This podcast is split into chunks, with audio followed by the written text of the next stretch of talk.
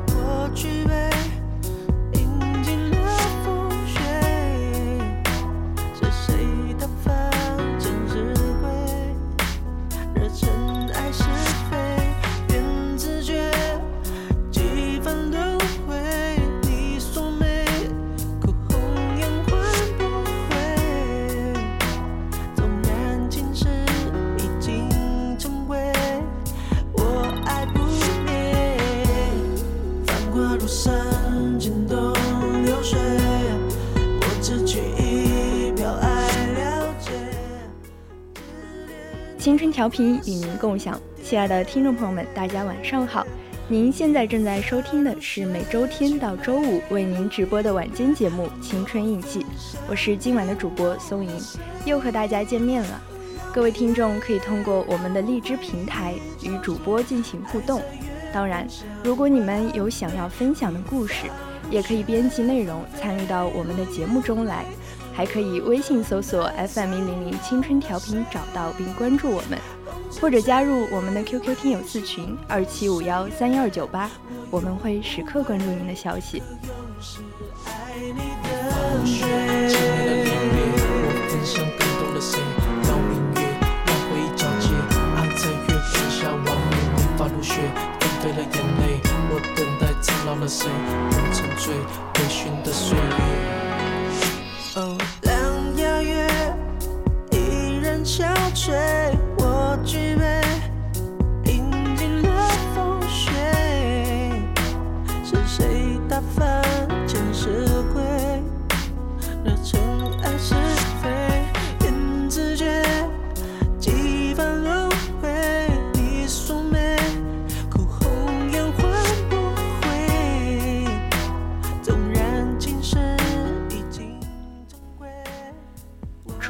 触这本书是在初中，哥哥的书架上一直放着一本《文化苦旅》，只记得它是紫色的封面，印着四个大字“文化苦旅”，对当时的我来说索然无味，便从来都没有翻开过，也更没有阅读的欲望。再次接触是在大学的图书馆，不知道为什么一下子就被吸引了过去，于是便开始阅读。被里面的文字和所描述的世界打动，便深深爱上。那今天晚上呢，主播就来给大家分享一些这本书中我非常喜爱的片段。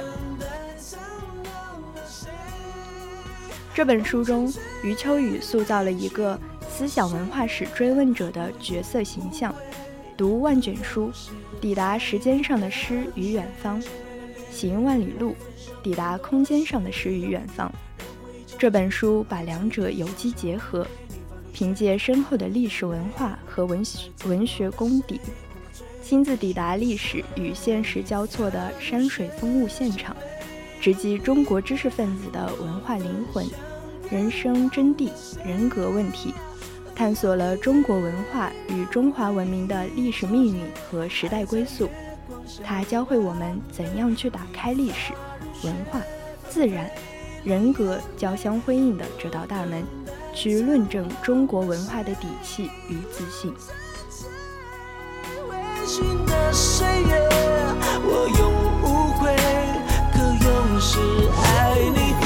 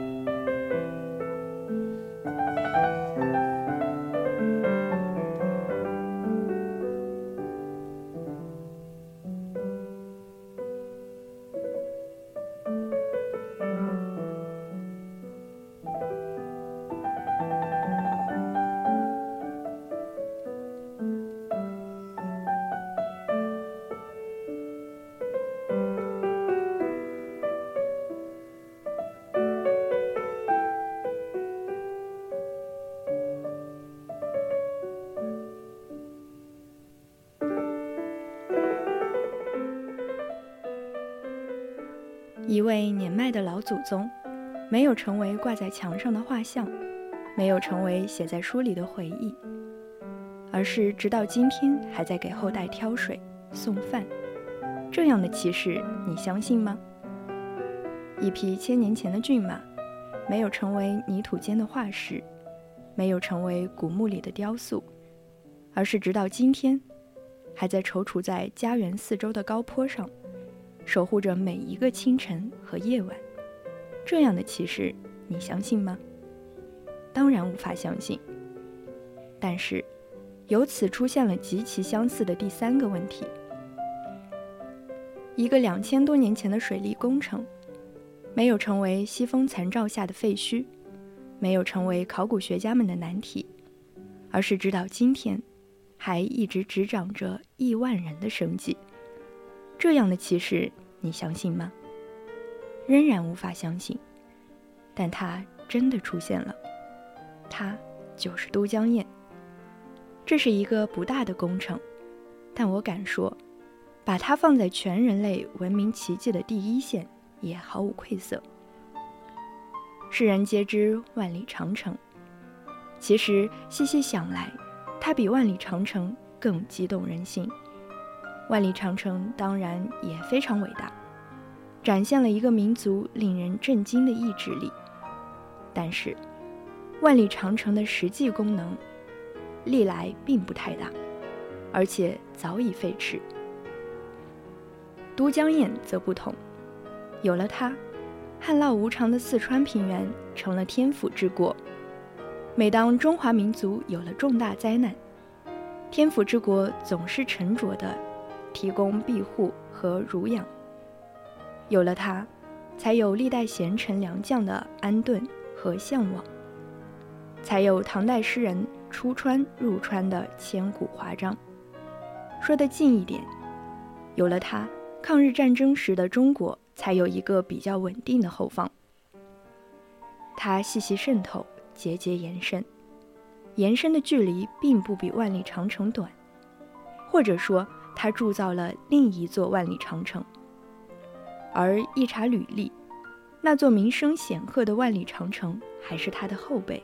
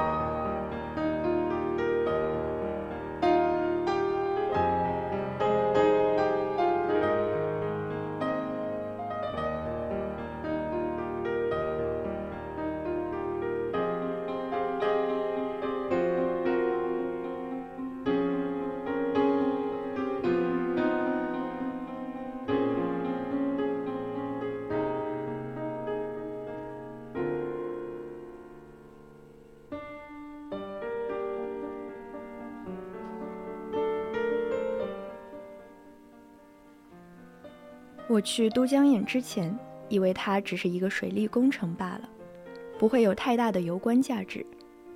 只是要去青城山玩，要路过灌县县城，它就在近旁，就趁便看一眼吧。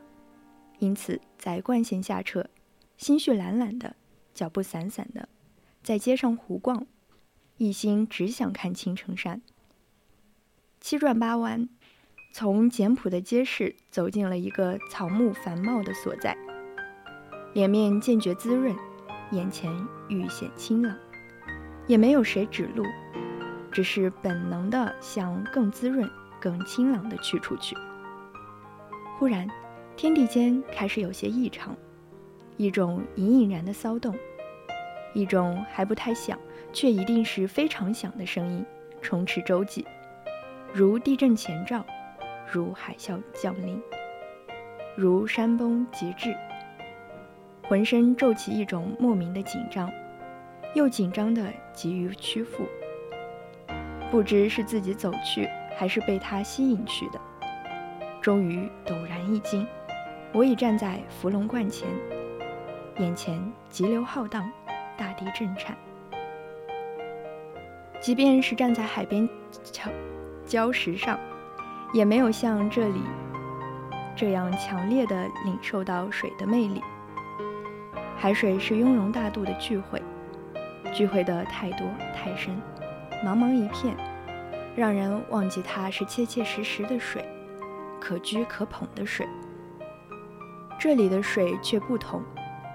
要说多也不算太多，但股股叠叠都精神焕发，合在一起比赛着飞奔的力量，踊跃着喧嚣的生命。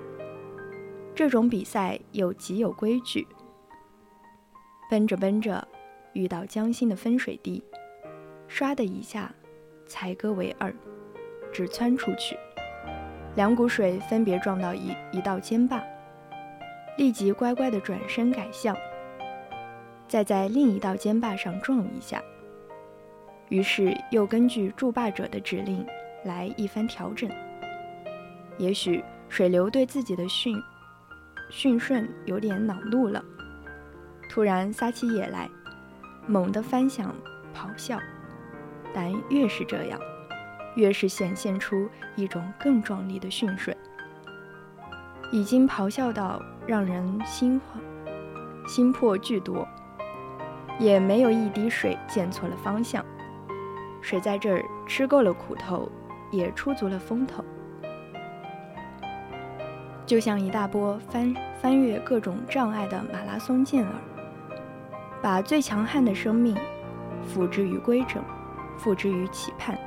付之于众目睽睽，看云、看雾、看日出，各有圣地；要看水，万不可忘了都江堰。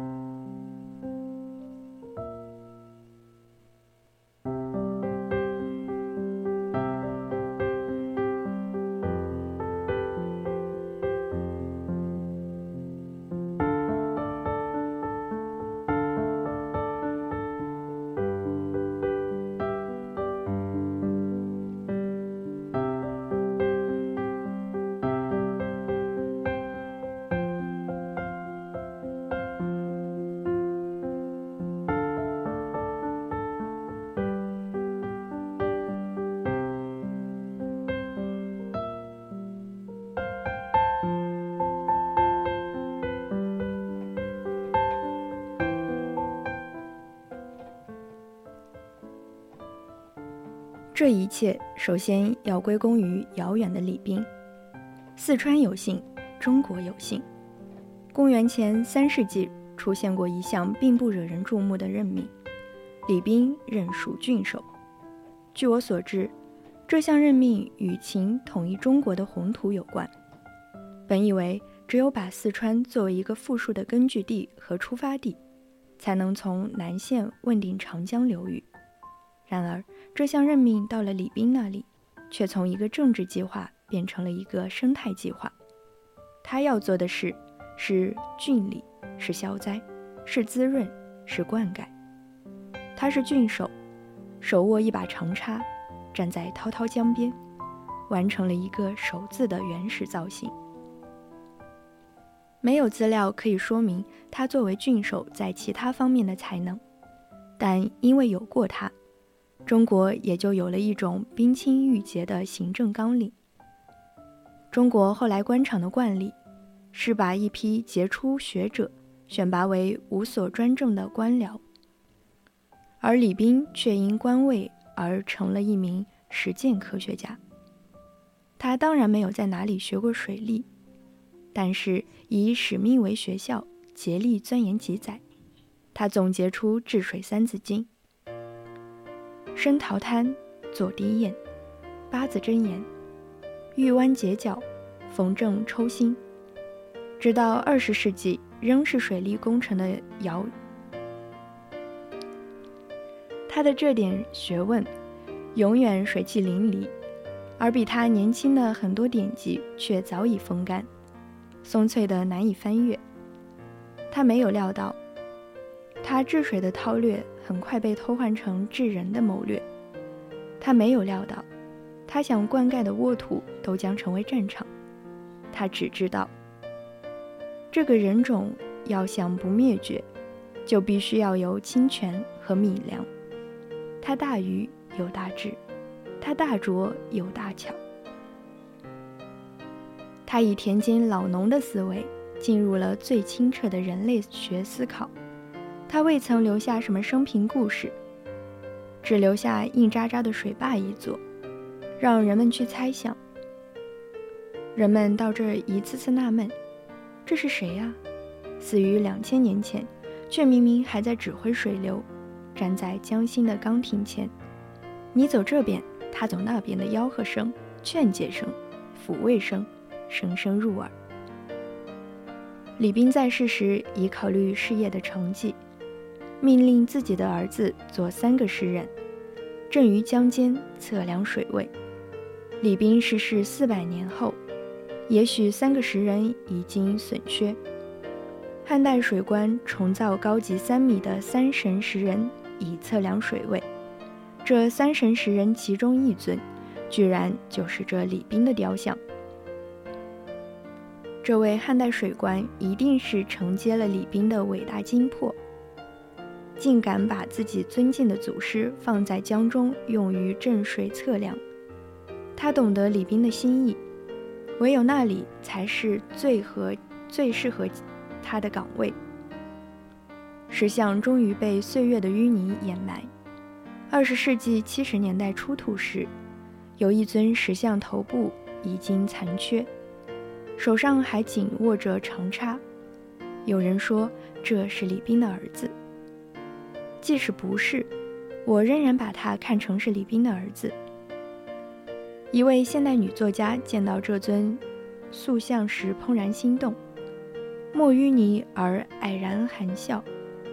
断颈像而长插在握，她由此向现代官场滚滚诸公诘问：活着或是死了，应该站在哪里？出土的石像现正在伏龙观里展览，人们在轰鸣如雷的水声中向他们默默祭奠。在这里，我突然产生了对中国历史的某种乐观。只要李冰的精魂不散，李冰的儿子会代代繁衍。轰鸣的江水，便是至圣至善的遗言。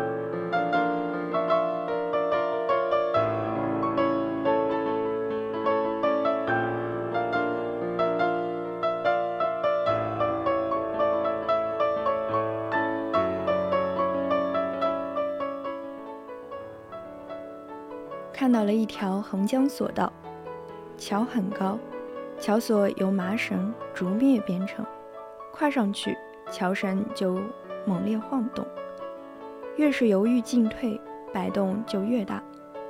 在这样高的地方偷看桥下，一定会神志慌乱。但这是索桥，到处镂空，由不得你不看。一看之下，先是惊吓，后是惊叹。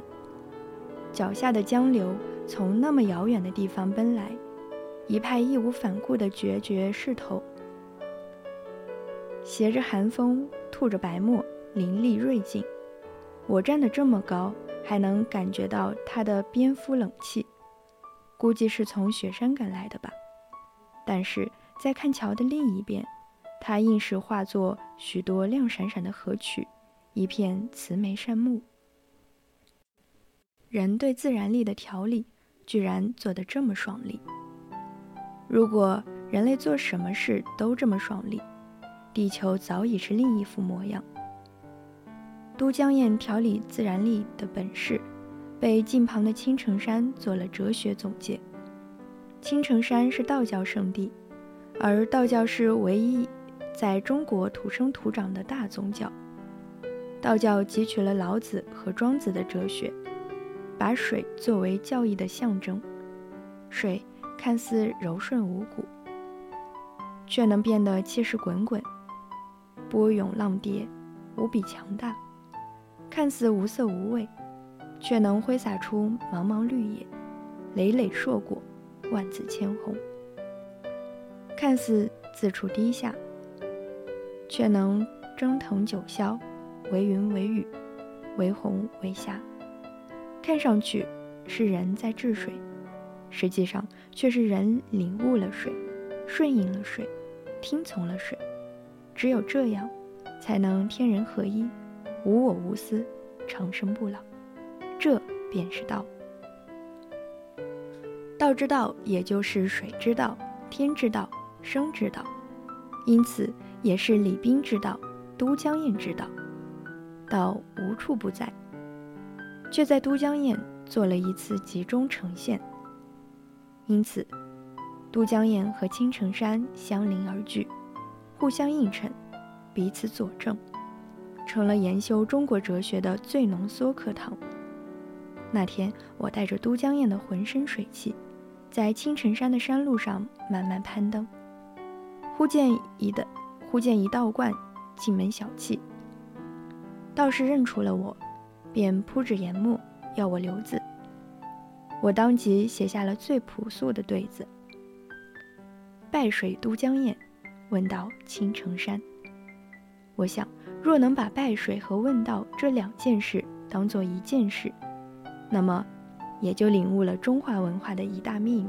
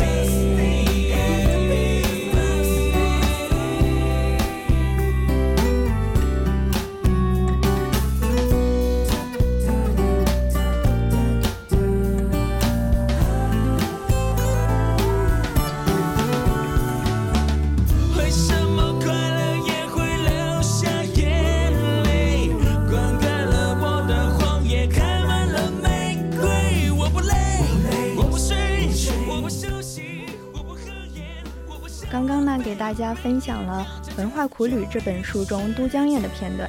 那么这首歌送给今天过生日的听众朋友们祝你们平安喜乐万事胜意。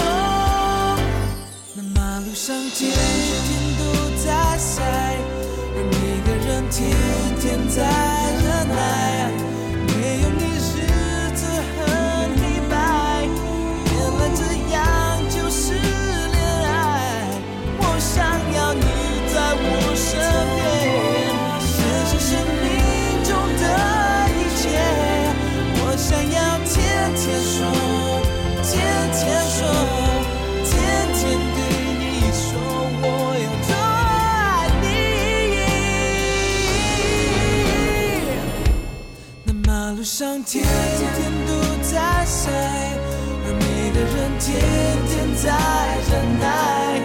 没有你日子很黑白，原来这样就是恋爱。希望此刻听到这首歌的听众朋友们能够天天开心，并且有情人终成眷属。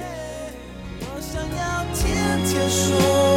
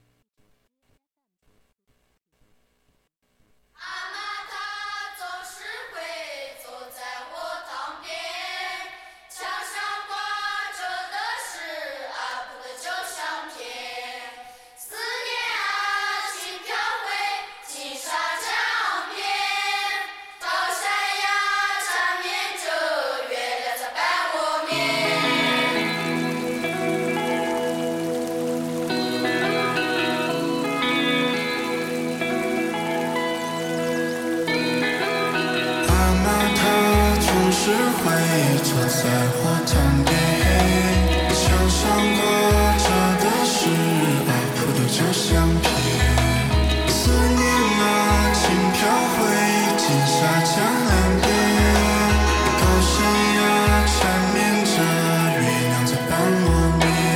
阿妈，我是从哪里古布拉多罗，千年而已，黑穷杂水之过人的破。阿妈，叔叔八绕之过那里就撒撒落，那黑马沙滩的抽大多铁丝九大九。那那里姑娘多嘛那西路啊，美国和西塔，一股地位拉能发查里古七都是八。那里黑丝牛逼嘛，嘎出头的不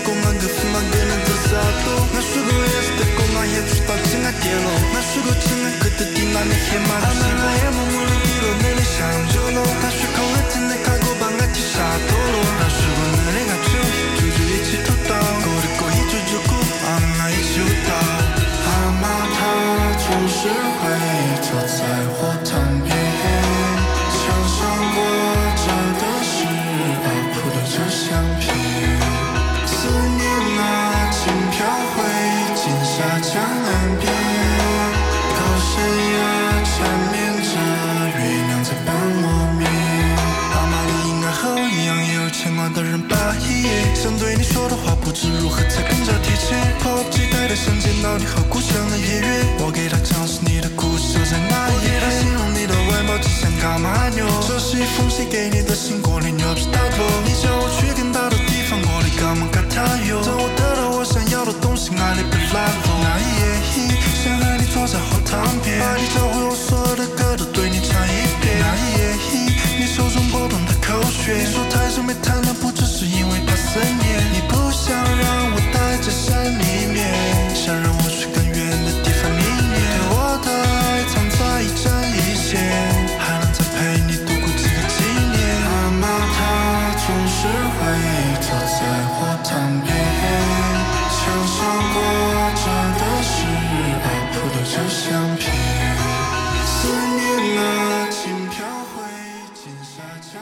这首《给外婆的一封信》送给梁山第一深情耳弟，也送给电台的小姐姐们。主播想说，这首歌确实很好听，有被安利到。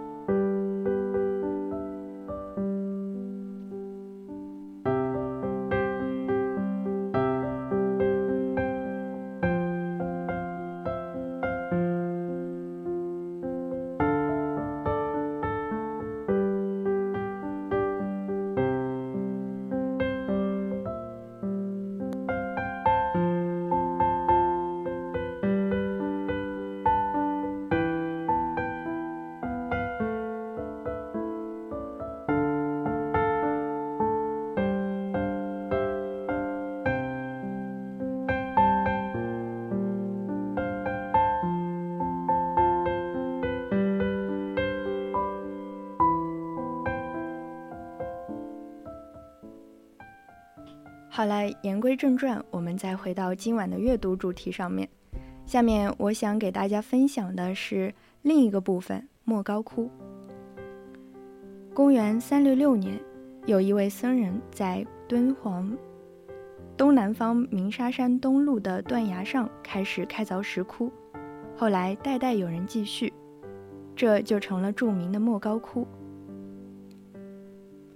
佛教在印度传播之初，石窟是僧人修行的场所，却不在里边雕塑和描绘佛像，要表现也只用象征物来替代，用的比较多的有金牛、佛塔、法柱等。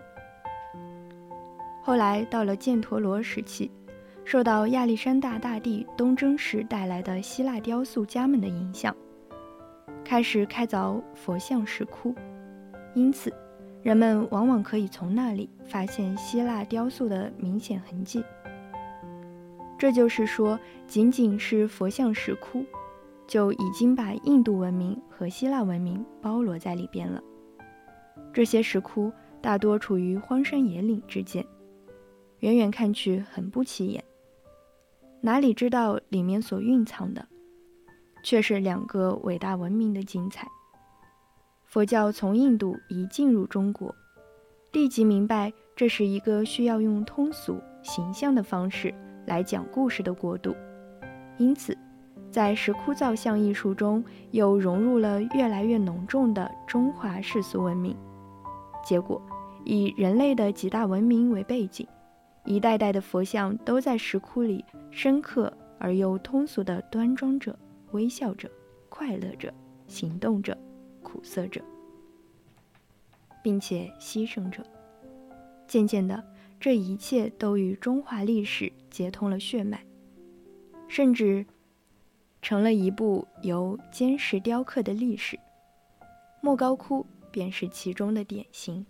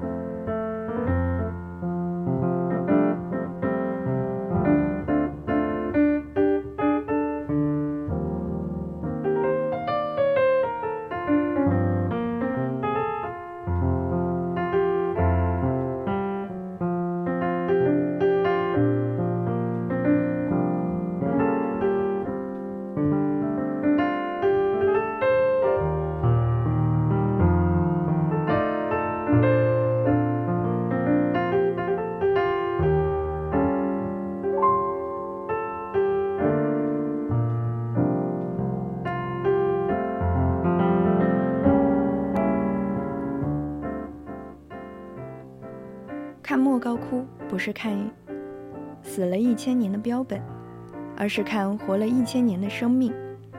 让人惊奇的是，历来在莫高窟周边的各种政治势力，互相之间打得你死我活，却都愿意为莫高窟做一点好事。北魏的王室、北周的贵族，都对莫高窟的建造起了很大的作用，更不必说隋代、初唐。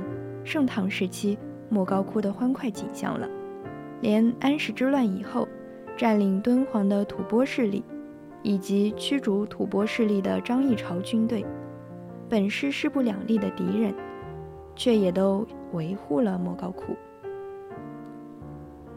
五代十国时期的曹氏政权对莫高窟贡献很大，到宋代，先后占领这一带的西夏政权和蒙古政权。也没有对莫高窟造成破坏。莫高窟到元代开始衰落，主要由蒙古军队打通了欧亚商贸路线，丝绸之路的作用减弱，敦煌变得冷清了。为什么那么多雄赳赳、气昂昂的武将、权谋强人都会在莫高窟前低下头来？我想，第一是因为这里关系人间信仰。第二，是因为这里已经构成历史，宗教的力量和时间的力量，足以让那些燥热的心灵冷却下来，产生几分敬畏。他们突然变得像个孩子，一路撒野下来，到这里却睁大了眼睛，希望获得宗教裁判和时间裁判。在这个过程中，更值得关注的是全民参与。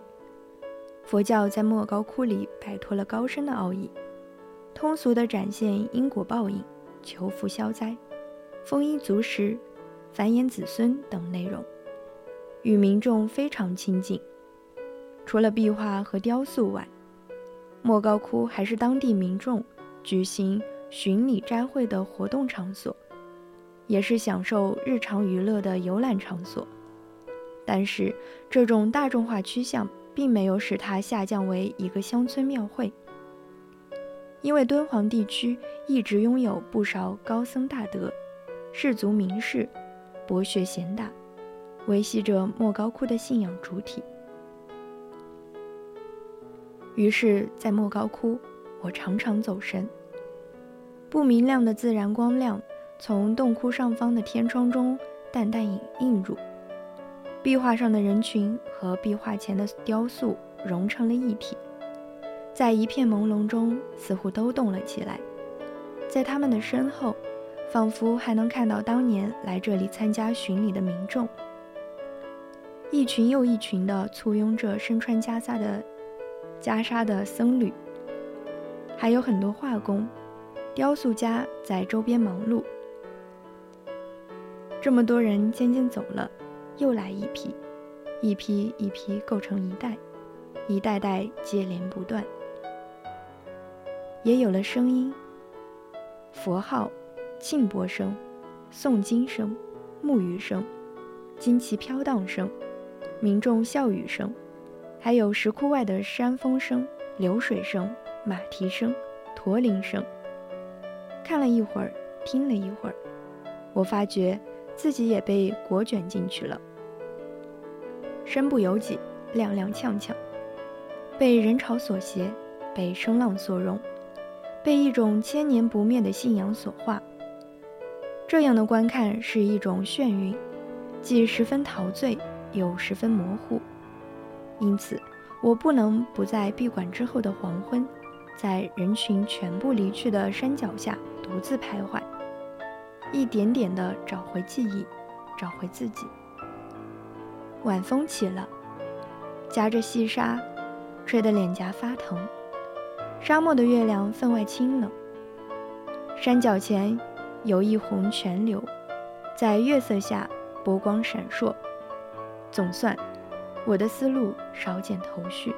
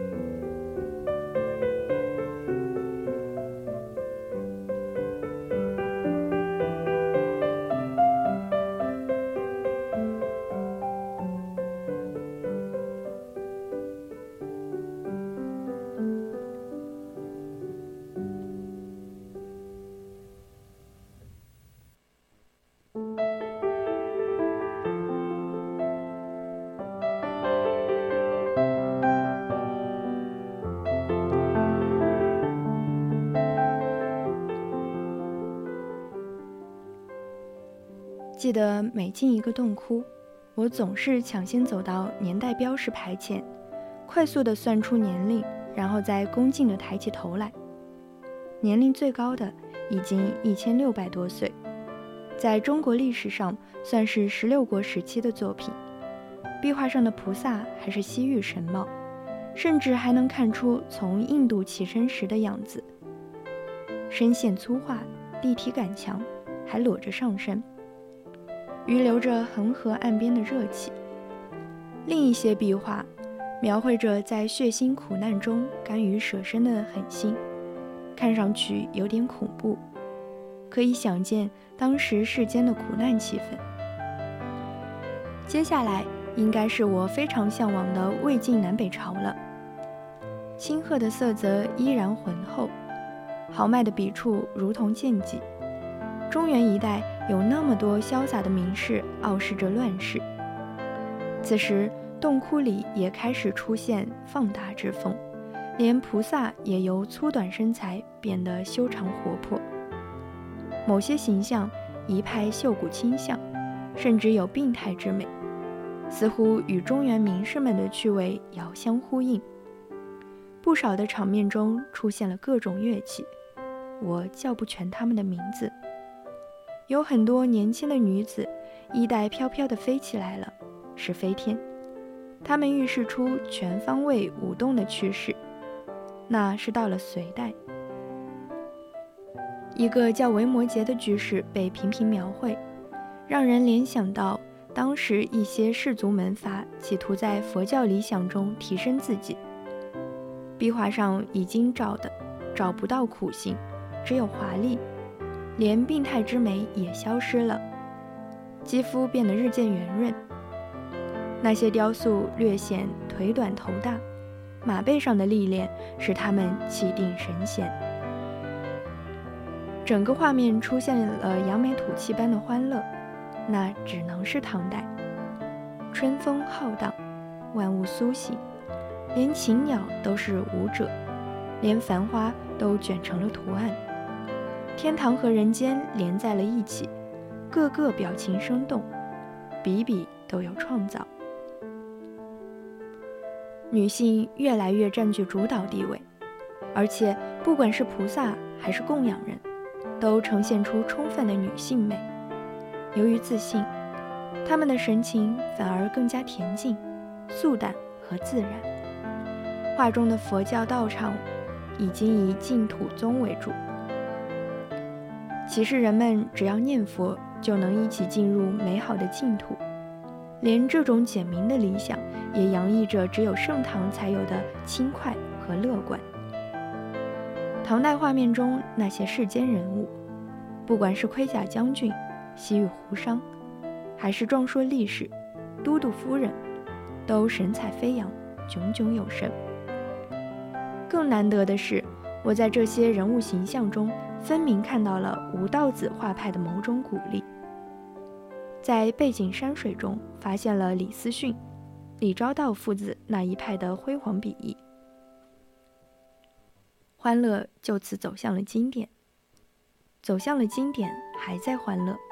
一点也没有装腔作态。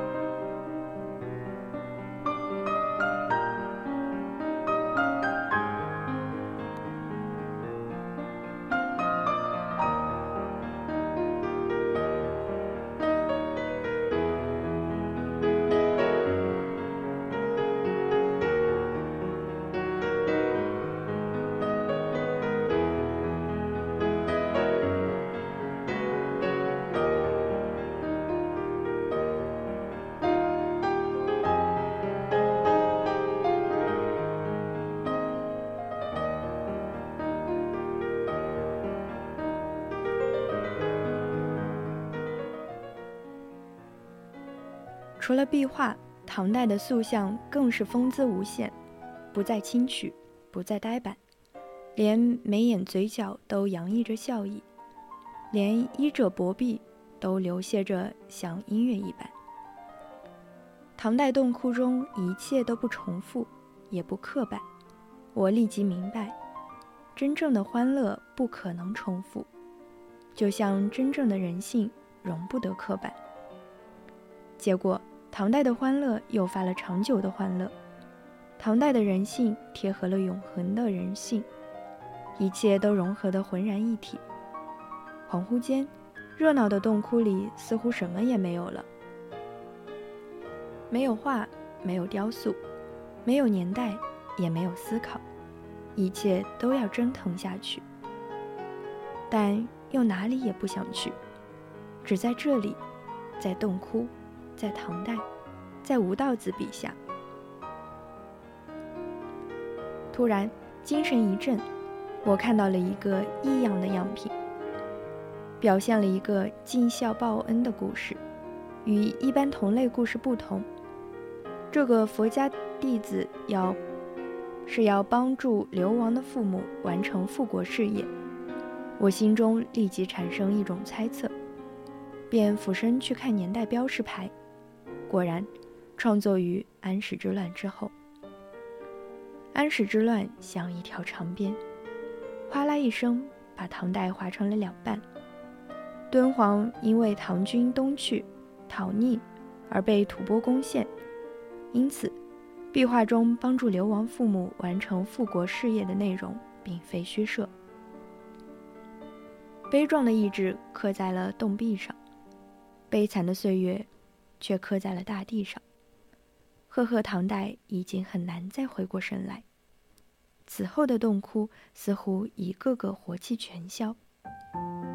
也有看上去比较热闹的场面，但是模仿的热闹。只能是单调，在单调中，记得还有一个舞者背手背手反弹琵琶的姿态，让我眼睛一亮。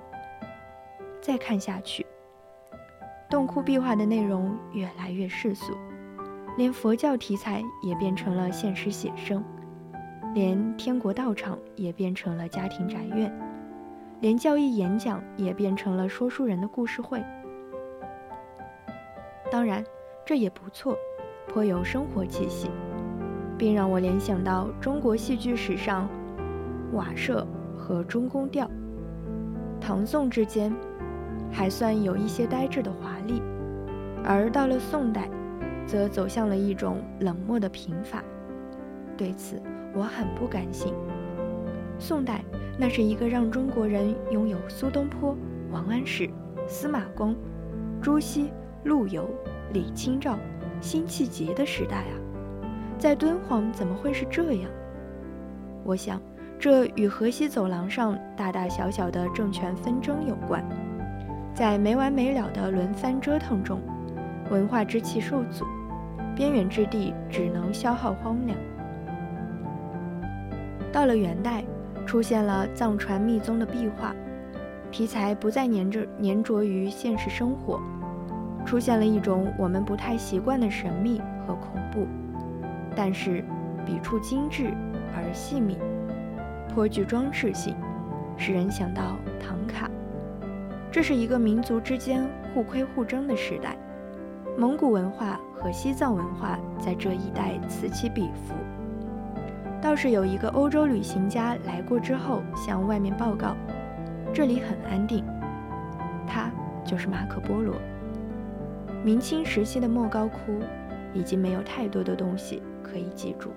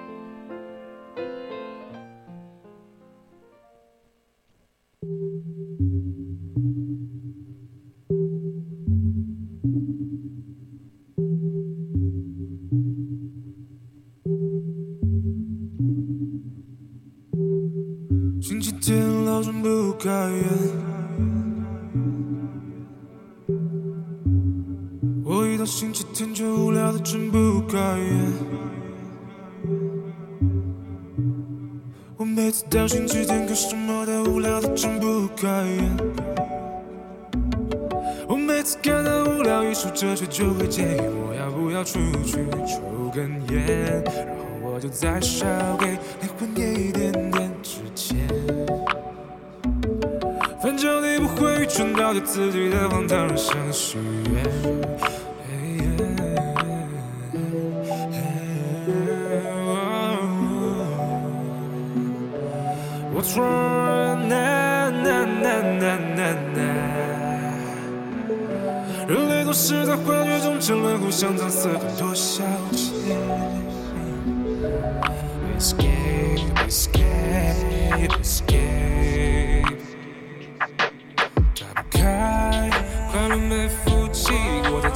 像太空级别的出戏。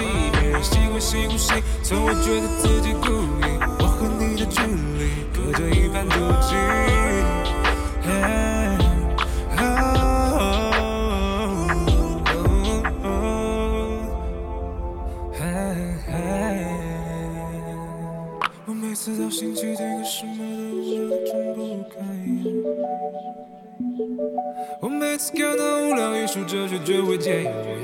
出去抽根烟，然后我就再少给灵魂一点点纸钱。反正你不会蠢到对自己的荒唐人生许愿。Escape, escape, escape。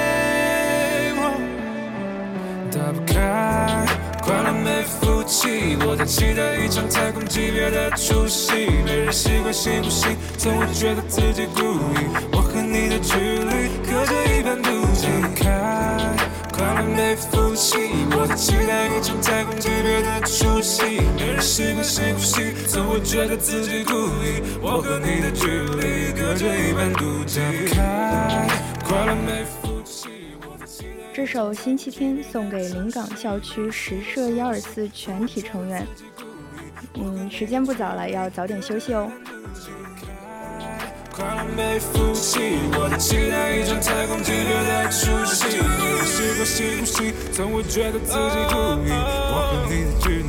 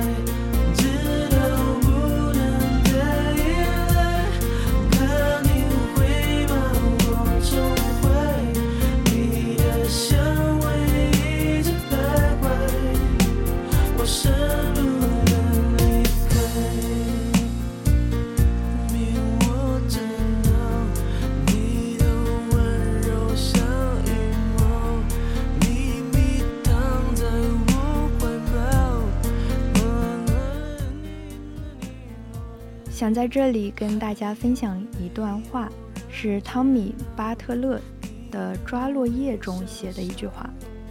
他说：“我们太迷恋结尾了。这个世界有那么多伟大的生命和美好的爱可以见证和体验，但只要结局不尽如人意，我们立刻觉得这是悲剧，或者正好相反，只要结局有一刻的救赎。”一生的不公和痛苦都可以忽略不计。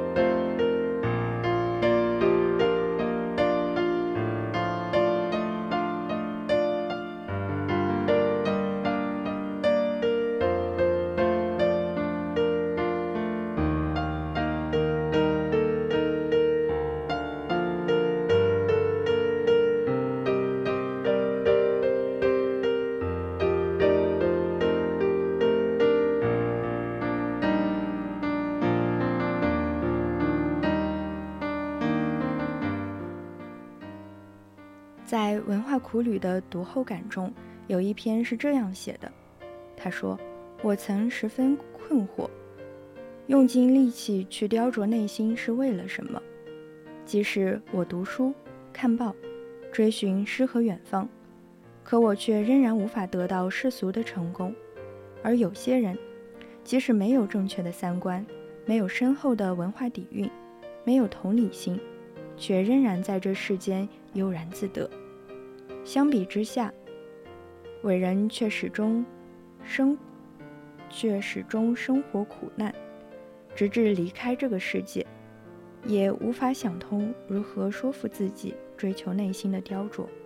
直到翻开《文化苦旅》这本书，我看到了历史，看到了逝去的圣人，明白了一些读书的意义。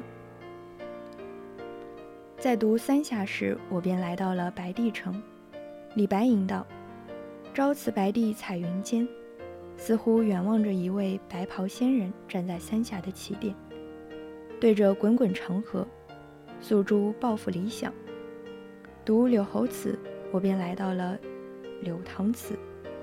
当时这里还是一片荒野之地，柳宗元独一人贬此做官。当他在柳州被召回长安时，他写道：“为报春风汨罗道，莫将狂狼往明时。”我以为他是喜气洋洋渡过汨罗江的，他是满怀希冀的，仿佛能看到一位身着长袍、满面春风，一边吟诗作赋，一边饮酒渡江的文人，轻抚着自己垂落的胡须，充满着对仕途的美好展望。可惜事与愿违，他的欢笑终究随一阵凄风飘散。纵使朝廷将他在大一统的版图上挪来移去，他却与自然会晤，与自己对话，忘记人格上的失落，抛弃灾难带来的狼狈和丧魂落魄，用一个小小的贬值，造福了南荒之地的人民。他不会将自己困于内心的愤恨与无奈之中。我在读书，在读，在读他的故事。也是一次次与他对话，他的经历告诉我，无论物欲还是苦难，一颗坚韧的、平静却不屈的内心，是打开一切束缚的钥匙。读文化苦旅，便是去通过文字和他们对话，去认识他们，理解他们。正是因为内心的强大，他们才能被称为伟人，为后世所学习的标榜。前世的密码，也正是因为内心的雕琢，才使他们放弃世俗的执着。我知道，这个世界，这个社会，仍然是物欲横流的场所。可读完文化苦旅，一切浮躁与挣扎，都被伟人的平静和伟大抚平。读书便是雕琢内心，读书便是理智思考，认清自我的最好答案。正如我们今晚轻音的主题，“书犹要也，善读只可以一语。”那么现在也已经是北京时间的二十三点二十五分了，今天的青春印记就要和大家说再见了。感谢各位的收听，我是松影，我们下期再见。